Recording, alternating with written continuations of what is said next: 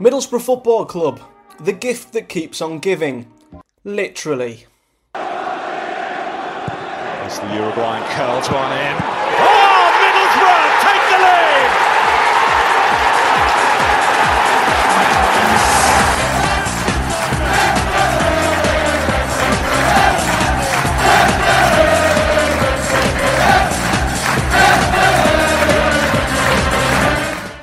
What is up, guys? Matthew here, and welcome to another episode of Project Boro, where today I am trying to process and make sense of this team right now, and trying to make sense of what on earth is going on. Because we have once again, and this is very, very, very similar to when we went to Coventry.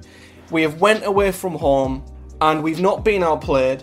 We've not been battered. The team hasn't torn us apart. We have been well beaten, not because of the opposition, but because of ourselves. And once again, we are our own worst enemy because defensively, it was shambolic at times. And this is a stat I couldn't quite wrap my head around. So, so far this season, and this is the worst start, by the way, that Boro have made in a season in 20 years. We have conceded nine goals this season from an expected goals of only four. We have conceded twice as many goals as we were expected to concede. And if there was ever an example as to what is wrong with the, with Boro right now, and if there was ever an example for how to play suicidal football, it's this game. It's right here because West Brom didn't have to be even remotely good to beat us, and 4-2 looks like a, a devastating score a scoreline for Boro, but it wasn't a 4-2. Coventry wasn't a 3-0, but we're making ourselves look a lot worse than we actually are because we are gifting opposition goals, results, and defensively we're, we're just an absolute mess. So digging deeper into this game, starting with the first half, and West Brom actually started pretty well. They come out the blocks really quickly, and I was actually really impressed by how Boro, I wouldn't say weathered the storm, because it wasn't a storm, but we could have been railroaded over in them first few minutes, and we, we settled into the game quite well after that. And, and, and as we have been doing, we started to get our foot on the ball, we started to dictate, we started to play the ball around and get into some good areas and we were looking neat and looking tidy. And it's exactly like the Coventry game when we looked good away from home there until Godden scored. It was the same here when West Brom scored their first goal. Again, it was out of nothing, out of nothing, like the Godden goal, and it puts us on the back foot. Long throw in from the right hand side, it's flicked on, and Kipre chests it down and smashes it into the back of the net. And I've seen a few people say that this was a foul, and I know a lot of people who were uh, pundits after the game on the radio and, and others online have said that it was a foul. But for me, I don't think it's a foul. I mean, you look at set pieces, corners, throw ins, free kicks. Defenders and forwards have always got a hold of each other. There's pushing, there's grabbing, there's jostling for position in in the box of every set piece. And you know, I know this is a bit of a cliche, but if this is a penalty, then you could give a penalty for me every time there's a corner or a set piece because there's always someone who's got hold of the shirt of someone. And there's an example of something Tommy Smith does later in this game where he pulls the shirt of an opposition player and he gets yellow carded and sent off for it. So, depending on where it is on the pitch, depending on what the circumstances are, it seems to change. But for me, he has two hands on Howson's back, but I wouldn't say he forces him away. I think he's he's just making a bit of space for himself and uh, I don't think personally it's a foul. I think he's he's made a bit of space for himself, space he should never have been allowed, and he fires the ball in the back of the net. And again, through no fault of our overall play, we've conceded early. You know, from nothing, from nothing, from I guess weak defending. And we quickly make things worse for ourselves because the second goal from John Swift is an absolute defensive horror show from Boro. I mean, I have absolutely no idea what is going on here. He is able to stroll through the Boro midfield, and I'm going to get on more about this when I talk about the players individually and where I think we need to improve. But Swift strolls through the Boro defence And there is not one midfielder. You've got your captain, who's right there, who he jogs past. Not one person takes the initiative and thinks, I'm going to try and engage, try and intercept, try and at least force him one way or the other. He's allowed to get as close as he likes, pretty much into the box, and he fires the ball past Dieng. And let me let me just say, it's a great finish from Swift, but he should not be allowed to simply just jog through Boro's midfield, who part like the flipping Red Sea and finish the ball in the back of the net. It, it's a a horrible goal to concede, and that that is a goal where you simply just have to look at Boro's defence and, and think, and what the hell is going on, and why is nobody taking you know, the initiative to, to stop that from happening. A positive, Boro do get a goal back instantly. And this is what I mean about Boro playing suicidal football and shooting ourselves in the foot royally and punching ourselves in the face. We get a very good goal back. It's a great response. And it's from two players who I'm delighted were involved. Sammy Silvera doing what we want to see him do, taking on the fullback, beating him. He puts a brilliant crossing. And you know, the West Brom back line are a bunch of pretty big physical defenders. And for Latte Lath, who is, you know, he's small, but he is physical, he gets space, he gets his head on it, and it's a wonderful, wonderfully placed header. And Latte Lath gets his first goal. It's a wonderful goal, a wonderful header, great assist from Silvera, and it's 2 1. And I think, you know what, going into half time, only one goal down, given the fact we've gifted them one goal, and, you know, the opening goal was the opening goal we're still in it. We're still in it. You know, second half to come. Let's just draw line in the first half and push to try and get something from this game. And within two minutes of the second half starting, and it happened. It happened against Huddersfield. We conceded straight away from the second half. We well and truly punch ourselves right on the nose, and it's I'm going to get on to individuals, but you know, I, I, feel a bit for Engel here. But he tries to pass the ball back to Seny Dieng, and it's an awful back pass. He doesn't even look. He doesn't even notice that that Thomas Asante is there, and he rounds Dieng, who maybe could do better, but I think he's even a bit surprised by by what's just happened. And Asante rounds the keeper and puts the ball in the back of the net. And we have went from gifting them a second goal to getting ourselves back in it with a great response to then gifting them the two goal lead right back again. And that's the most frustrating thing. We again have gave them a chance which they've not had to do much. They've not had to do anything to create it. They've not had to do anything special to break through our defence. They've not had to put a great ball in the box. They've not had to play some great interchanging play, passing and movement, and around the edge of the box, or anything like that. They, we've just gifted them a third goal. And it's so, so frustrating. And we're 3 1 down. And I just sat there thinking, this is a 1 1 game. And we are 3 1 down away from home. And no matter what we try and do at the other end, it's irrelevant because we are just gifting the, the opposition. And it gets even worse because Tommy Smith.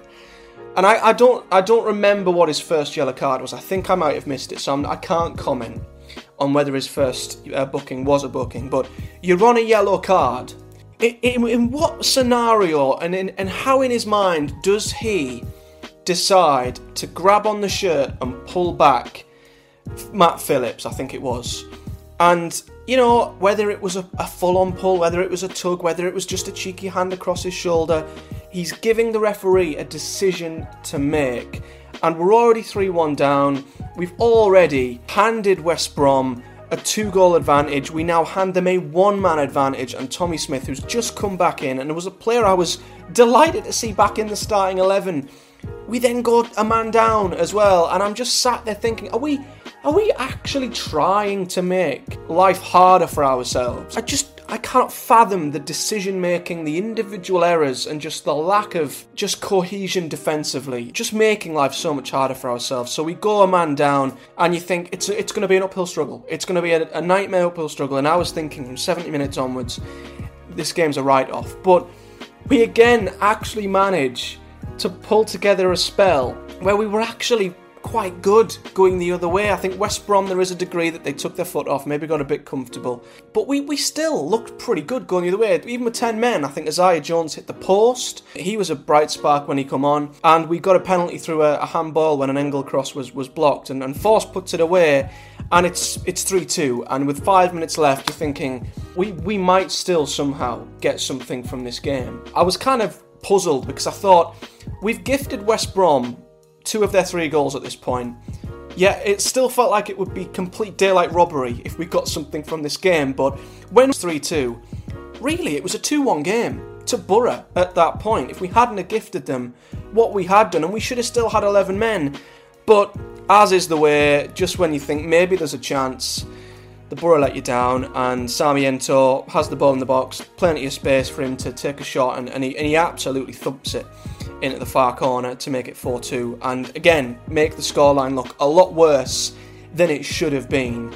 But yeah, Boro, a, a perfect example to anyone how to play suicidal football and how to basically just just press the self-destruct button essentially and self-inflict a defeat that we probably didn't deserve and that's the really really that's the worst thing that's the worst thing about it you know we lost 3-0 to Coventry we've lost 4-2 here and both of them scoring lines, uh, score lines massively make Boro look worse than they are. But individually, the errors and the decisions that we're making are just laughable at this point. So this was the Boro team who started, and I was really, really positive about this team. So Seny Dieng was in goal. We had a back four, which I thought was our best back four now on paper, with Tommy Smith back from his injury. You had Fry Lenihan and Lukas Engel in there. Howson and Hackney, our best central midfield with Silvera on the right this time, Rogers and McGree on the left. So he's found a way of getting Silvera and McGree in the same team, obviously dropping Forss and Jones with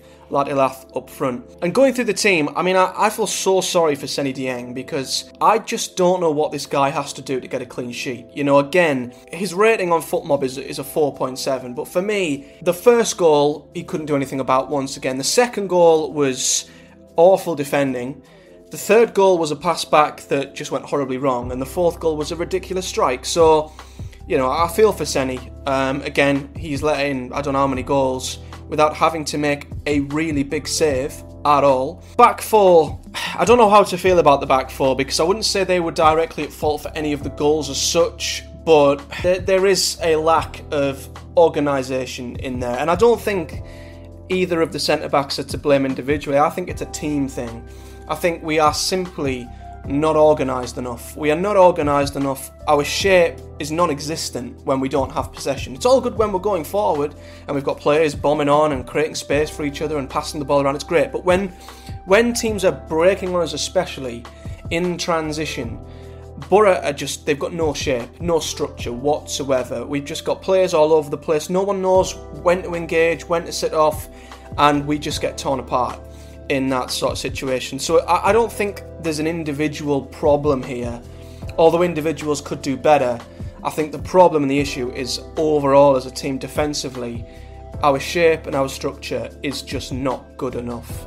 And we've got defenders who are a lot better than what the, the scoreline and the goals conceded is currently showing. But yeah, the centre backs obviously aren't going to have a great day. Engel, I felt sorry for, as I said. I don't think he did much wrong today other than his mistake, which is obviously going to be highlighted. Yeah, a careless pass back from him without really looking, and something I hope he will, will learn from. But it was his error for the first, uh, for the second goal, no, third goal. And then Tommy Smith, um, who got a 4.4, and I honestly, I'm really frustrated with Tommy Smith because he's come back in. He's our best right back we've clearly missed him, and he comes back in and drops a clanger like this, where he was on a yellow card and made the most stupid decision to get himself sent off. And obviously, even though Borough still were doing all right after going down to 10 men, we were arguably better. It, it doesn't help things, of course, and now he's suspended for you know the next game, I believe it is. So I don't think Smith was particularly great throughout the game, to be honest. And maybe you can say, well, it's his first game back and he was thrown straight in. But um, yeah, his decision making for the for the yellow card, the second one especially, was ridiculous. Central midfield. Now, again, this is certainly a part of the team where I think going forward in possession, nothing wrong with it. I think Howson and Hackney have got the perfect balance between one another, and we're definitely a better team with Howson alongside Hackney than, than Barlaser, for example. But I'm looking at the Boro team now, and I'm thinking that, you know, at one point I thought our priority signing was a striker or a number 10, but I actually think our priority signing should be a central defensive midfielder because Our midfield is non existent while we're being counter attacked on an in transition. It's non existent, and we're so easy to, to, to, bypass our midfield. And you saw it for the, the second goal. It, you just walk through it. There's no one in there who can clatter the player, no one in there who is, you know, taking ownership, protecting the back four maybe. This could be a tactical tweak but I think we might need a central defensive midfielder to, to help protect the centre back pairing at the very least when we've got full backs bombing forward, especially on the left. But yeah, for me, a good pair going forward, but, but defensively, I don't think they benefit the, the defence at all for me, and were certainly not at their best for the second goal, especially. Going forward, I think Rogers didn't really get into the game. Yeah, I don't really have much to say on Rogers. He didn't really do much. The game passed him by. Same with McGree. He struggled a bit today. And then you've got the two who combined for our goal. I think Silvera had a better game today, provided a fantastic assist, as I say, and uh, Lath was probably our best player. Um, again, you know, I mean, he had a great chance in the, the first half to score a second where he literally outmuscled a defender who was about a foot taller than him. He literally he, put him on the floor, and then sadly, I think with his weaker foot, put it over. But still needs refining. But for me, is looking like a very good signing, and, and um, certainly is looking like a menace up front. And based off of his header, looks like a good finisher as well. So going on the bench, uh, Isaiah Jones did especially well when he come on. Uh, looked really bright, hit the post, did really well. Obviously, Forss got to go with a penalty. Can't really say much for McNair or Crooks, but th- these are the stats that really, really sum Boro up right now. So, XG, Boro 1.67, fair enough. West Brom scored four goals from an expected goals of 0.6, which just shows that we are absolutely gifting the opposition goals. And if I go to FotMob and I go to the Middlesbrough Coventry game, and we go to fixtures and we go to the 3 0 defeat to Coventry, they had an XG of 0.95 and scored 3. West Brom 0.62, they've scored 4. So for me, that just shows that Boro have to improve at the back. It's so similar to last season. It's scarily similar to last season when the data actually made us look pretty good. You know, going forward, we were creative, we just weren't putting the chances away, but defensively, we were conceding so much more than what we should have been. And it's happening again. And the only way you can fix it is by just trying to iron out the individual errors. And I don't know if that's coaching on the training ground. I don't know what Carrick can do about that because it's ultimately players on the pitch at that time. Engel playing a bad pass back, Tommy Smith getting himself sent off, no one in the midfield taking ownership when that second goal goes in.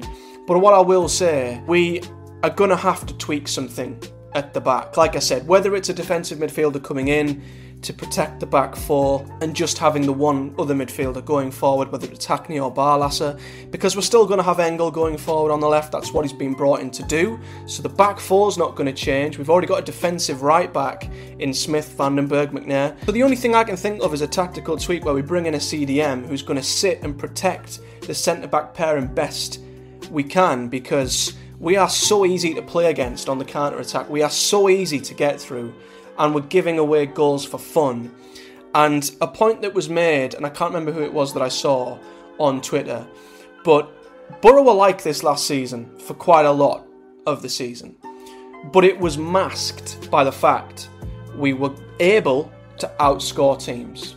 It was masked by the fact that we could hide our weaknesses defensively because of how good we were going the other way. And we would outscore teams and you wouldn't focus on our defensive errors or weaknesses because of how good we were going forward. But this season, we've lost Archer, we've lost Akpom, we've lost Ryan Giles. So we've undoubtedly lost goals, we've undoubtedly lost the firepower. So our defence is now completely exposed. It's open and exposed for all to see. And I wouldn't say our defence has moved much further forward or much further worse than last season. But we don't have the goals to bail us out anymore. And if we're not going to have the goals to bail us out, and this is where the transfer window is massive, if we don't bring in the firepower between now and the, the, the transfer window next Friday on deadline day, we simply have to try and solidify ourselves at the back. And I don't care if it means we give up possession or it means we're not as nice on the eye going forward. Because the bottom line is, it doesn't matter how many goals we might score Doesn't matter how good we might look on the ball. If we're conceding goals at the rate we are, that's irrelevant.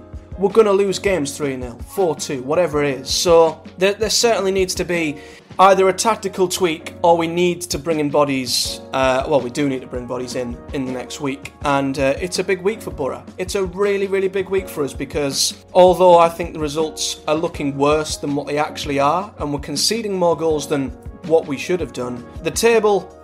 As Johnny, well, as Johnny Woodgate probably wouldn't say, it doesn't lie. And we were bottom at one stage. We're now still 22nd, yet to win, lost three games and the only point we've got was at home to Huddersfield side who have been atrocious this season. So I'm not going to jump on the bandwagon to say I'm massively, massively worried. I'm not going to make any crazy, outlandish comments about the overall outlook on Boro's season because that's just very reactionary and very stupid to do. But I think it's clear that we maybe need to alter our expectations for this season. We maybe need to accept the fact we were spoilt last season with the players we had, the goals we scored, and that that got us out of trouble more often than not. And this season, we're going to get found out in that department a lot more defensively. And unless we change something, unless we bring in a couple of other players who'll help tweak the system. For me, we're not gonna we're not gonna match or even get close to where we were last season, in my opinion. But it's early days, things can change, and of course we were in a, a worse position or just as bad of a position last season and we know what went on and happened. So, yeah, the season will hopefully even itself out and we'll see what happens there. But as for this performance um, and in isolation, it was a frustrating, annoying, puzzling, baffling, just, yeah, crazy Boro performance, which I I just struggle to wrap my head around. I really do. But I'm going to leave it there, guys. We're at QPR. We've got QPR at home next week, and uh, well, if we can't pick up our first home win there then I don't know what I'm going to say on this uh, on this show come next week. Yeah, that's my thoughts on Boro's defeat to West Brom. I'd love to hear the thoughts of other people, the Boro fans, and maybe other fans of other clubs in the comments to try and just help make sense of this crazy, weird start to the season, which is just it's making sense, but it's also really puzzling. And uh, I'd love to hear what you guys think we need to do to sort this out. We might have to suffer a bit of pain and um, accept that we're not going to have it as good as we did last season and just accept it's going to get worse before it gets better. I don't know. But um, yeah, let me know your, your thoughts in the comment section below. Like this video as well. I'll be bringing more videos out, uh, including championship roundups of what's been happening elsewhere over the next few days. And I'm also going to be on the Boro Breakdown podcast tomorrow, which I'll share. So do check that out if you want to hear me and other Boro fans chat a little bit more in depth about this, and well, Boro fans will make probably a lot more sense of it than me. But until next time, guys, I'm going to go and sit down and ponder what on earth is going on at Middlesbrough Football Club. And until next time, take care, and I'll see you all next time. Ah.